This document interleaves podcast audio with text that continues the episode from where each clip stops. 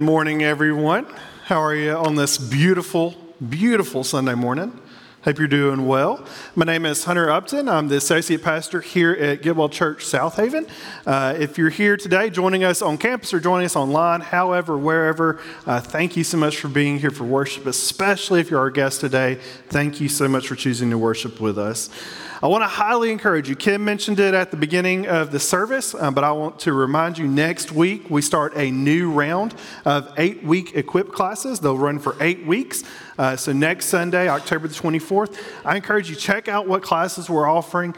Commit to that eight weeks. Find a class, commit to it, take it, grow deep, connect with others uh, in those classes. This is a time, and, and, and, as we enter into the holidays, we need these foundations. Uh, so look at those classes, find one that fits you uh, dive into it um, and, and really just let's see what God's going to do through it. But if Sunday morning, if you're good for committing to the hour here for worship, but you're unable to do more than that on a Sunday morning, I want to encourage you check out a life group. Uh, you can find out more about equip classes at getwellchurch.org slash equip. You can find out more about life groups at getwellchurch.org slash life groups. But if you need help connecting and growing deep, Find one of the staff members, check us out online, grab the person next to you, start doing life with them, whatever you need to do. But let's find a way to get connected uh, together as God's church. Now, several weeks ago, we started rolling out our Love Your Neighbor challenge. Uh, you've probably seen uh, stuff around the church, you've probably seen it on social media, and it's because this is really for us a huge push for us as a church. This is what we feel like God is leading us to do here in DeSoto County and beyond, but it's to love our neighbor well. And remember, to love our neighbor, we have to get to know our neighbor somehow, right? We, to be able to know what they need. And so, this week's challenge, each week, Jonathan and I are challenging us as a congregation to find ways to love our neighbor. And this week's challenge is to honor a community hero. So, who is your community hero? It could be anyone. It could be a teacher. It could be a firefighter. It could be a police officer. It could be a nurse, a doctor. It could be uh, a, a child care worker. It could be your cashier at Kroger who's been there all throughout all of the pandemic and all this other stuff. Y'all, there's so many different people, so many different ways that we can honor our heroes in our community, but we want to encourage you to find a way to do just that. And so, one simple way to do it today but I encourage you to do more than just this. But if you go down the hall, there's a setup called Serve Sunday that's happening right now, and it'll happen again after this service. But I want to encourage you to go down there, pack a goodie bag. It's a little goodie bag. It's got some things that some of our community heroes that we've talked to have said, hey, we would love some of these things. And so go down there, pack a little bag. It has a little card. You can fill it out, write them a note. But that's a simple way today to get started to honor a community hero uh, this week in our challenge. But I encourage you, bake some cookies, take them to the fire station, uh, find ways to take goodies to a break room, uh, whatever you need to do, but find ways to honor our community here this week as we love our neighbor. All right? Sound good? Let me get a thumbs up. All right, good. All right, now that you all thumbs up, you're in it. All right, so today we're continuing in our series, Salt and Light. It all began in Matthew 5, where Jesus said that you are the salt of the earth and you are a light on a hill. So we're to be salt and light. We're the salt of the earth. We, we bring God's flavor, God's goodness to the, to the people, to the world around us. We're a light. What does light do? It reveals, it points out, it points out that sin in us that we need, and it helps us offer the hope of God to the world. And so we're called to be salt and light. Jesus created us for that. And that's our call as a church. It's not just us as individuals, but it's us as a church. We're to be salt and light in this world. And ways to be salt and light is we have to get to know our neighbors, which is why we're in our Love Our Neighbor challenge. Now, last week we were in the book of Hebrews and we were looking at how we're to embrace mission over our preference, right? Uh, we're to take this we over me stance in our lives. And by doing so, the mission of God to bring the kingdom of God here on earth, it starts to further uh, here on earth. Now, there's a powerful thing that happens when we come together as the church, empowered by the Holy Spirit. And it's something that happens not for our sake, it doesn't just build us up, but it's something that happens for the sake of the world. And so, whenever the church comes together by the power of the Holy Spirit, something amazing and powerful happens that couldn't happen on its own. And so that's what we're going to be talking about this morning. There's a phrase that you've probably heard before, and it goes like this it says, The whole is greater than the sum of its parts. The whole is greater than the sum of its parts. It was coined by the philosopher Aristotle uh, way back when. Uh, and an easy way to illustrate this is to think about a car. Now, I, am not the biggest car fanatic, um, and I don't know all the parts and pieces of car, but I'm pretty sure that if you were to take a tire, it's not very useful just being a piece of rubber, right? It's a round circle, and that's about it. But when you attach it to the axle of a car, right, with these little things called lug nuts, then it starts to turn. It helps the car move down the road, right? Think about a headlight. A headlight's great, it, it gives off light, right? But unless it's connected to a battery and unless it's sitting in the cavity of a car, it's just going to fall out the first pothole you hit, right? Which, driving on any of our roads, you'll hit one really soon, probably just pulling out the parking lot.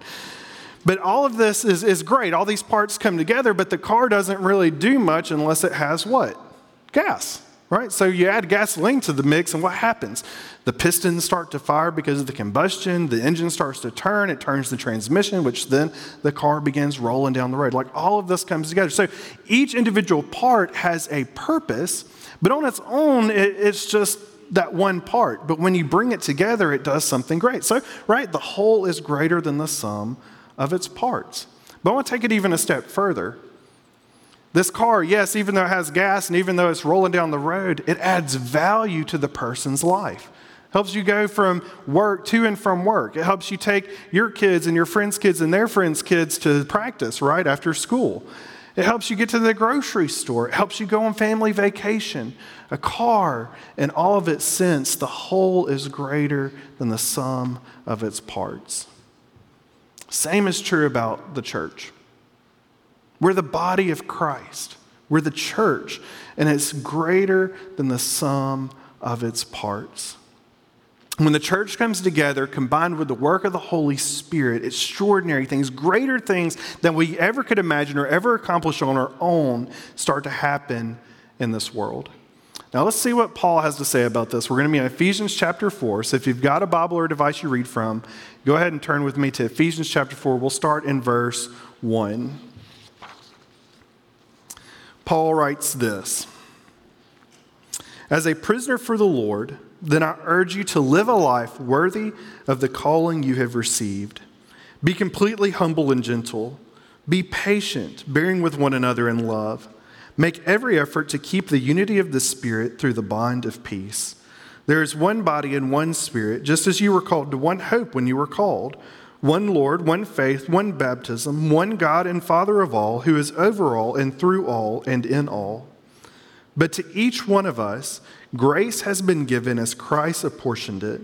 This is why it says, and this comes from Psalm 68, verse 18 He has ascended on high, He took many captives and gave gifts to His people. What does He ascended mean except that He also descended to the lower earthly regions? He who descended is the very one who ascended higher than all the heavens in order to fill the whole universe. So Christ himself gave the apostles, the prophets, the evangelists, the pastors, and teachers to equip his people for the works of service, so that the body of Christ may be built up until we all reach unity in the faith and in the knowledge of the Son of God and become mature, attaining to the whole measure of the fullness of Christ. Then we will no longer be infants, tossed back and forth by the waves, or blown here and there by every wind of teaching and by the cunning and craftiness of people and their deceitful scheming. Instead, speaking the truth in love, we will grow to become in every respect the mature body of Him who is the head, that is, Christ. From him, the whole body, joined and held together by every supporting ligament, grows and builds itself up in love as each part does its work. So, Paul wrote, you can go ahead and keep your Bible open there, but Paul wrote to the Ephesians church in verse 1 that they were called by God, and therefore they should live a life worthy of that calling. And Paul's urging is not just for the Ephesian church, but also for us as believers too. Because all of us who've been called by Christ, we've been called and, and we're supposed to be intentional about the way that we live out our life as we follow God and as we love others. So, Paul spends the first three chapters of Ephesians laying out a foundation uh, for this life that we are to live in, in Christ. It's all because of Jesus. And because of that, now considering that, what we should do is live this life for Christ for the sake of the world. Now, here's the thing we can't do it on our own. It takes God's work in our lives to be able to even at all begin to do that. And so on our own, we're not much. It's kind of like the car, right? On our own, we're not much. I And that's why Christ gave us gifts, as verse 7 says. And these giftings, these talents, they're not just for our benefit, they're not just for the benefit of building up the church, but for the sake of the world. And when we use our gifts, when we use them to build others up, what happens, as verse 13 says, is that they build us all up and we reach the unity of the faith and in the knowledge of Christ Jesus, the Son of God and we become mature, mature, attaining to the whole, the whole measure of the fullness of Christ. Now, you may have been walking with the Lord uh, for a while, and you know exactly what that gifting is that God has given you. Or maybe you're new to the faith and you have absolutely no clue what that gifting is. But the truth is, is that God has given each and every single one of us a gift. He's given each and every single one of us a gift to be used. And if you think that you can't possibly have one, if you're like, Hunter, there is no way, I want you to think about this. As Paul said, the one who descended from heaven here onto the earth, but then did what? Ascended higher than even heaven because of his death, and now he reigns over all. I guarantee you that even in what you feel like you're the furthest away from being the person who can be gifted, that same God who defeated that power of sin and death can do that work in you. He absolutely can, 100%. Now, this work of ministry, I love the way that this work of service, when, when the church comes together and we equip the saints for the work of service, or as the ESV says, the work of ministry. What is that work of ministry? It's the work of ministry that we're all called to do. It's to be salt and light in the world. It's to be Christ's presence in the world. It's to love the Lord our God with our whole being and to love our neighbor as ourselves. It's sharing the hope and the love of Christ with this world. And as we build one another up, using the gifts that we've been given, each part doing its part, doing what it was intended to do, we become mature. We live into the fullness of what we've been called to do, and that's to be like Jesus, as verses 14 through 16 say. And when you think about an infant, an infant doesn't really contribute much to its family until it starts to get older, right? Like it's just a child. But yet, as verse 15 says, what happens is when we, when we move from infancy into this maturity, we speak the truth in love, and that we grow up in every respect to mature body who is Him, is Christ. So, this speaking the truth, it's, it's the gospel's truth into each other's lives. And whenever it says in love, which sometimes is the part that we miss, but in love, it means that we do it with humility, with gentleness, with a willingness to seek the benefit of others for the sake of unity and peace. Paul talked about this in verses 2 and 3. When we speak the truth in love, we grow up to be like Christ. We don't stay as babies and children, but we grow into maturity, into a full person in Christ. And Jesus is the one who is our head. He is our Lord and He is our Savior. Verse 16 says this that when we, each part does its work and its gifting that Jesus has given it, we grow up, we're built up, not just for Christ's sake, not just for the church's sake, but for the world's sake as well. So we have a responsibility to grow up one another, to build one another up, to be and live this life that Christ has won for us. See, our community is supposed to be set apart from all the other communities of the world. It's supposed to look very different. Um, we've been called to forego our own agendas for the Lord's. The church really should look different than the rest of the world. Think about how we're to make room for one another's faults rather than claiming revenge. Or we're supposed to live in humility and thinking of others above ourselves. Or maybe we're supposed to even pursue this holy kind of thinking, as Paul says. But all of this happens because we've been transformed by God. This is a community that, that is sought after because of what Christ has done for us. And that's why Paul urges the Ephesians as he goes on here in chapter 4. So let's look at how, he's call, how he calls them to go and embrace and live out this kind of community. Let's pick up in verse 17. So I tell you this, and insist on it in the Lord, that you must no longer live as the Gentiles do, in the futility of their thinking. They are darkened in their understanding and separated from the life of God because of the ignorance that is in them due to the hardening of their hearts. Having lost all sensitivity, they have given themselves over to sensuality as so as to indulge in every kind of impurity, and they are full of greed. That, however, is not the way of life you learned when you heard about Christ and were taught in him in accordance with the truth that is in Jesus. You were taught, with regard to the former way of life, to put off your old self, which is being corrupted by its deceitful desires, to be made new in the attitudes of your minds, and to put on the new self, created to be like God in true righteousness and holiness. If you've realized your need for Jesus, and if you've received his free gift of grace and salvation, then the work of transformation has already begun in your life. See, God's Spirit is at work renewing our minds and our hearts, changing us. Uh, the Old Testament talks about how one day He will take this heart of stone and He will give us a heart of flesh. And that no longer will the, the commandments, the way that we are to live, will be written on the tablets of stone, but it'll be engraved on our hearts. That's a promise that was made in the Old Testament. It's a promise that has been fulfilled in Jesus and a promise that is taking place in each and every single one of our lives.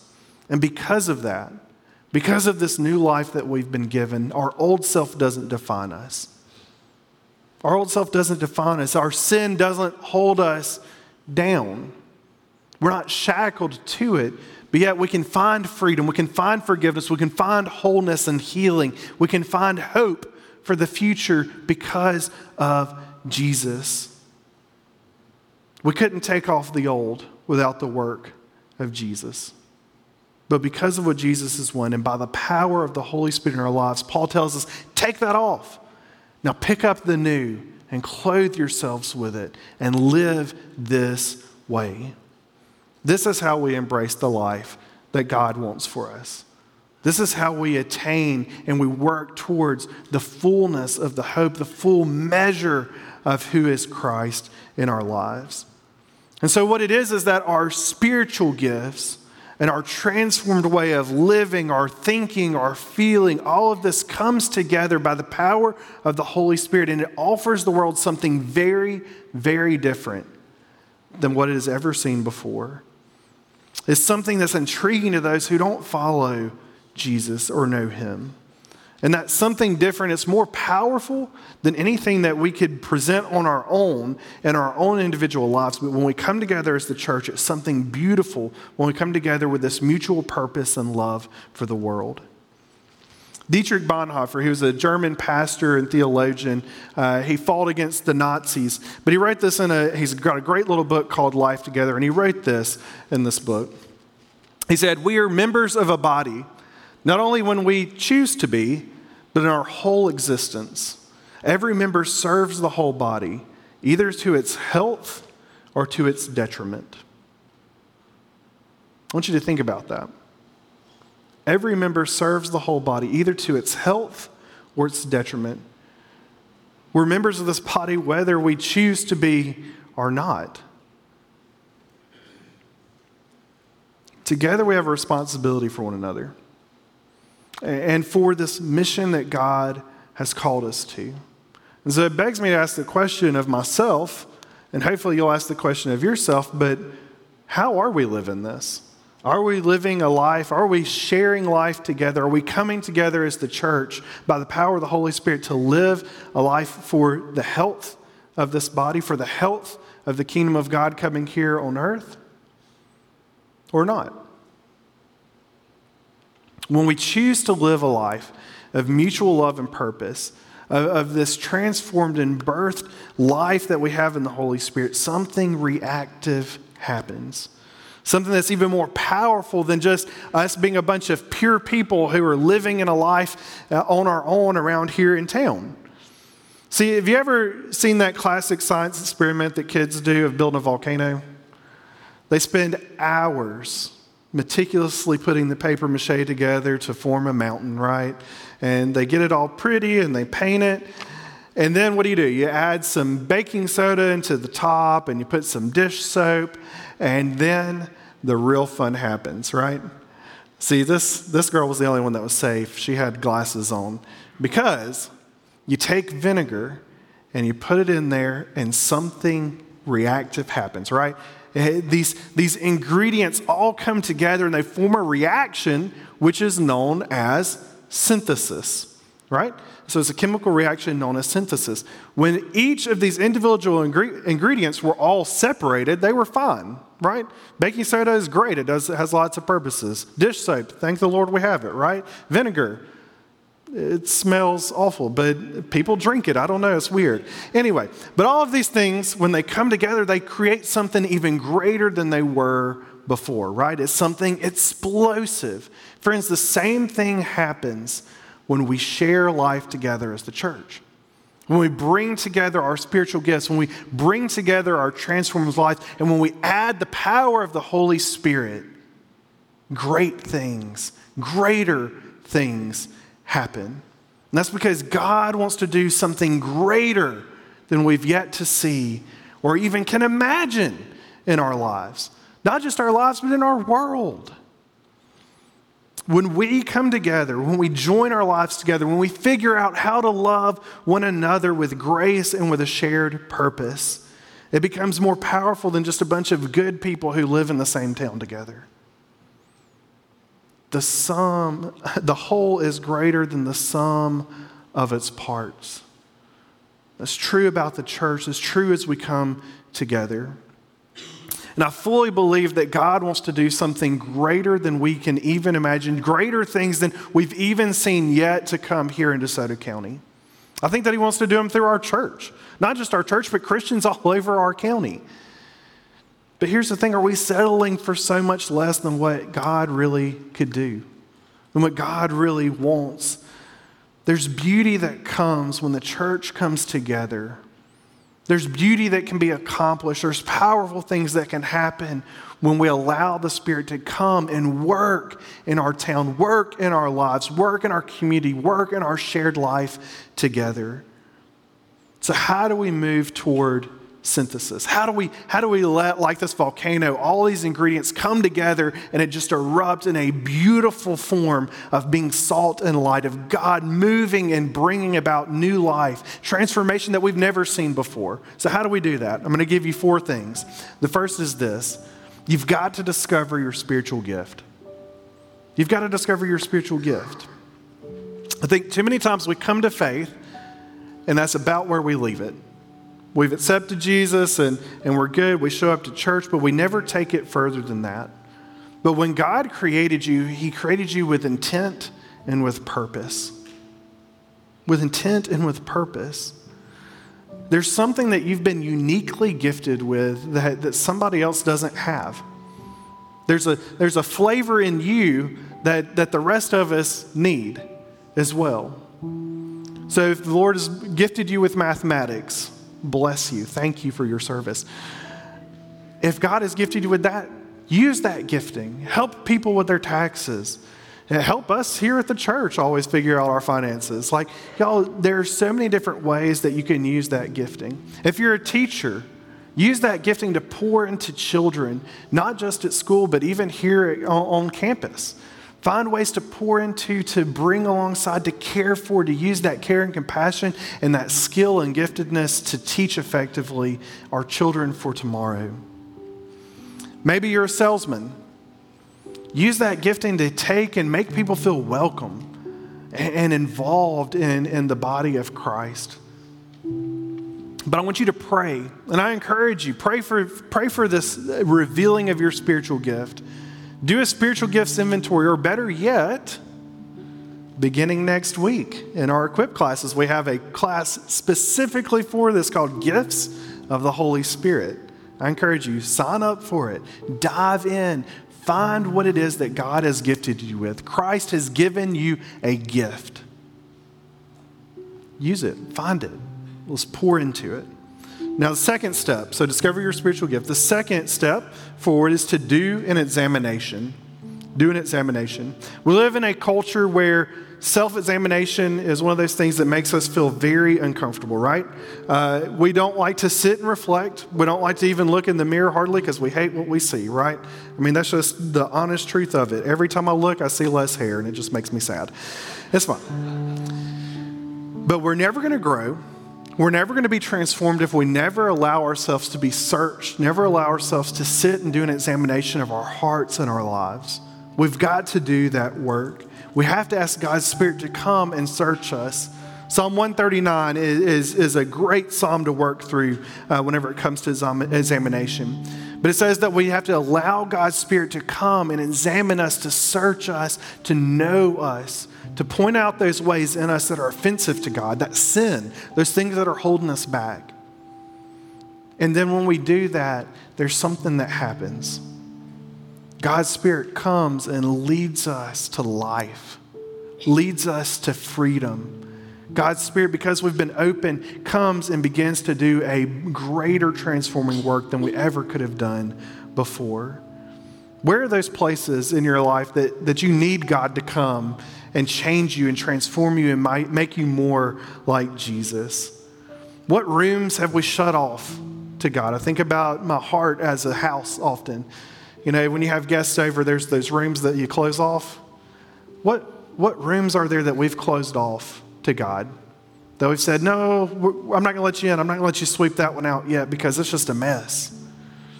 Friends, open it up. Allow God to come and sweep that room out, to bring order, to bring healing, to bring wholeness greater than we'd ever done before. But you have to open yourselves up, you have to do an examination.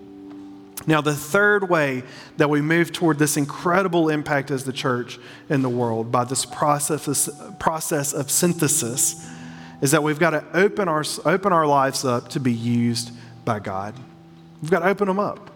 Uh, you know, we have this incredible habit of filling every single waking minute of our lives with things, right? Whether intentionally or, or unintentionally, we are busy, busy, busy. But we have to make the conscious decision to, to have some margin in our lives, to be able, when the Spirit says, hey, do this, to say, okay, I'm doing it. I'm doing it. But we've got to open our lives up to this. We've got to be able to, to respond to his call whenever he tells us, step out of that comfort zone. Last week we talked about embracing the mission over our preference. Eh, we have to ask the question, we talked about this last week, is what am I holding on to that's just my preference? That's not the mission of God.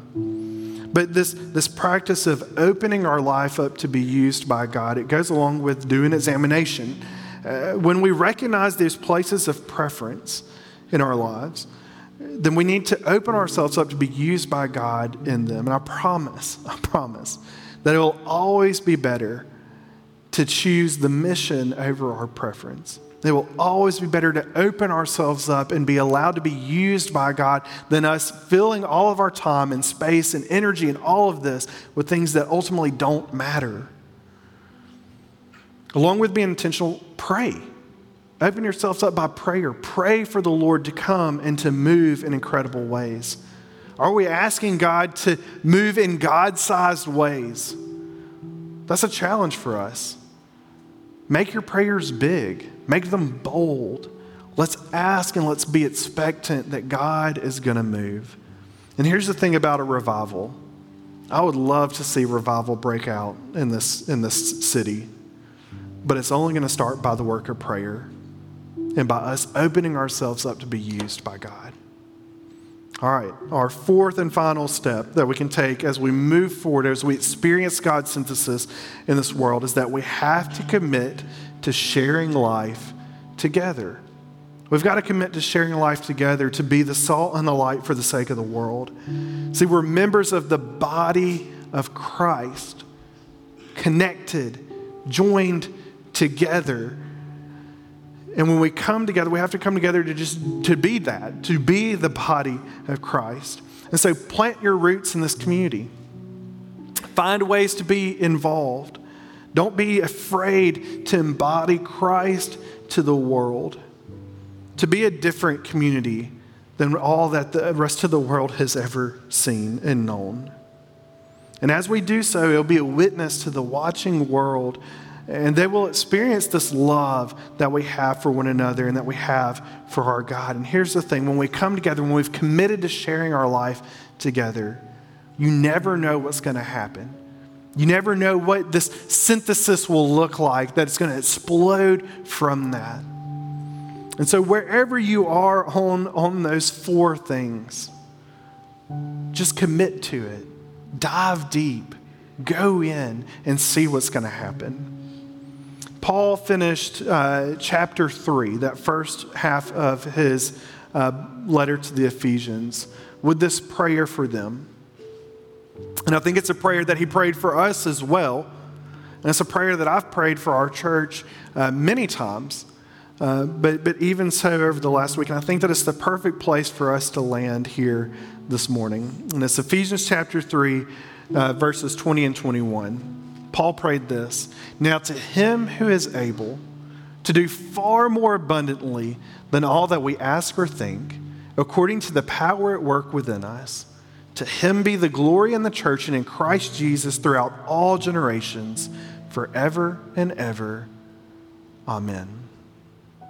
Let's pray. God, we are so grateful, Lord, for your word. Grateful for the truth that comes from it. Lord, I pray that your spirit would come and, and work in our lives this morning, Lord. That as we go from this place, this truth Lord, that you've called us, and Lord, that you want to do something greater than we can even imagine in our lives and in our church and through the church, Lord. Lord, would you help that truth sink deep down inside of us? Lord, would you help us to live that out? Lord, would you equip us with your gifts? And Lord, would you equip us with the power of a transformed life? Lord, and then would you bring in your Holy Spirit? Lord, would you bless it? would you have incredible things, abundantly far more than we can ask or imagine? Would you have those things happen in and through our church, Lord, because of what you want to do? So, Lord, we open ourselves up. We have hands that are open, ready to receive, ready to be used by you. Lord, that is our prayer. That is our desire as your church, as your body, each part working together. Lord, with your spirit Help synthesis happen in our lives and in our church for the sake of your gospel and for the sake of this world. Lord, we pray this in Jesus' name and by the power of your Holy Spirit. Amen. In just a second, we're going to sing a song of response. And I, I love this song. We actually sang it a couple of weeks ago, but we're going to sing it again. But there's a phrase in there that says this, and it's a prayer. Y'all, this is a song of prayer for us. Fill me with your heart and lead me in your love to those around me. Let's be salt and light. Let's engage in one another for the sake of the gospel to go forth in this community. How are we going to move forward to synthesis? That's what I want you to, to think about. That's what you want to reflect on. That's how I want you to respond as we go into this song and this time of prayer. But I want to encourage you if you need prayer, if you want to pray, come down front, pray at the altars, pray in your seat, pray in your kitchen, wherever you are. But spend this time responding to what God's word has told us today. Let's stand and sing together.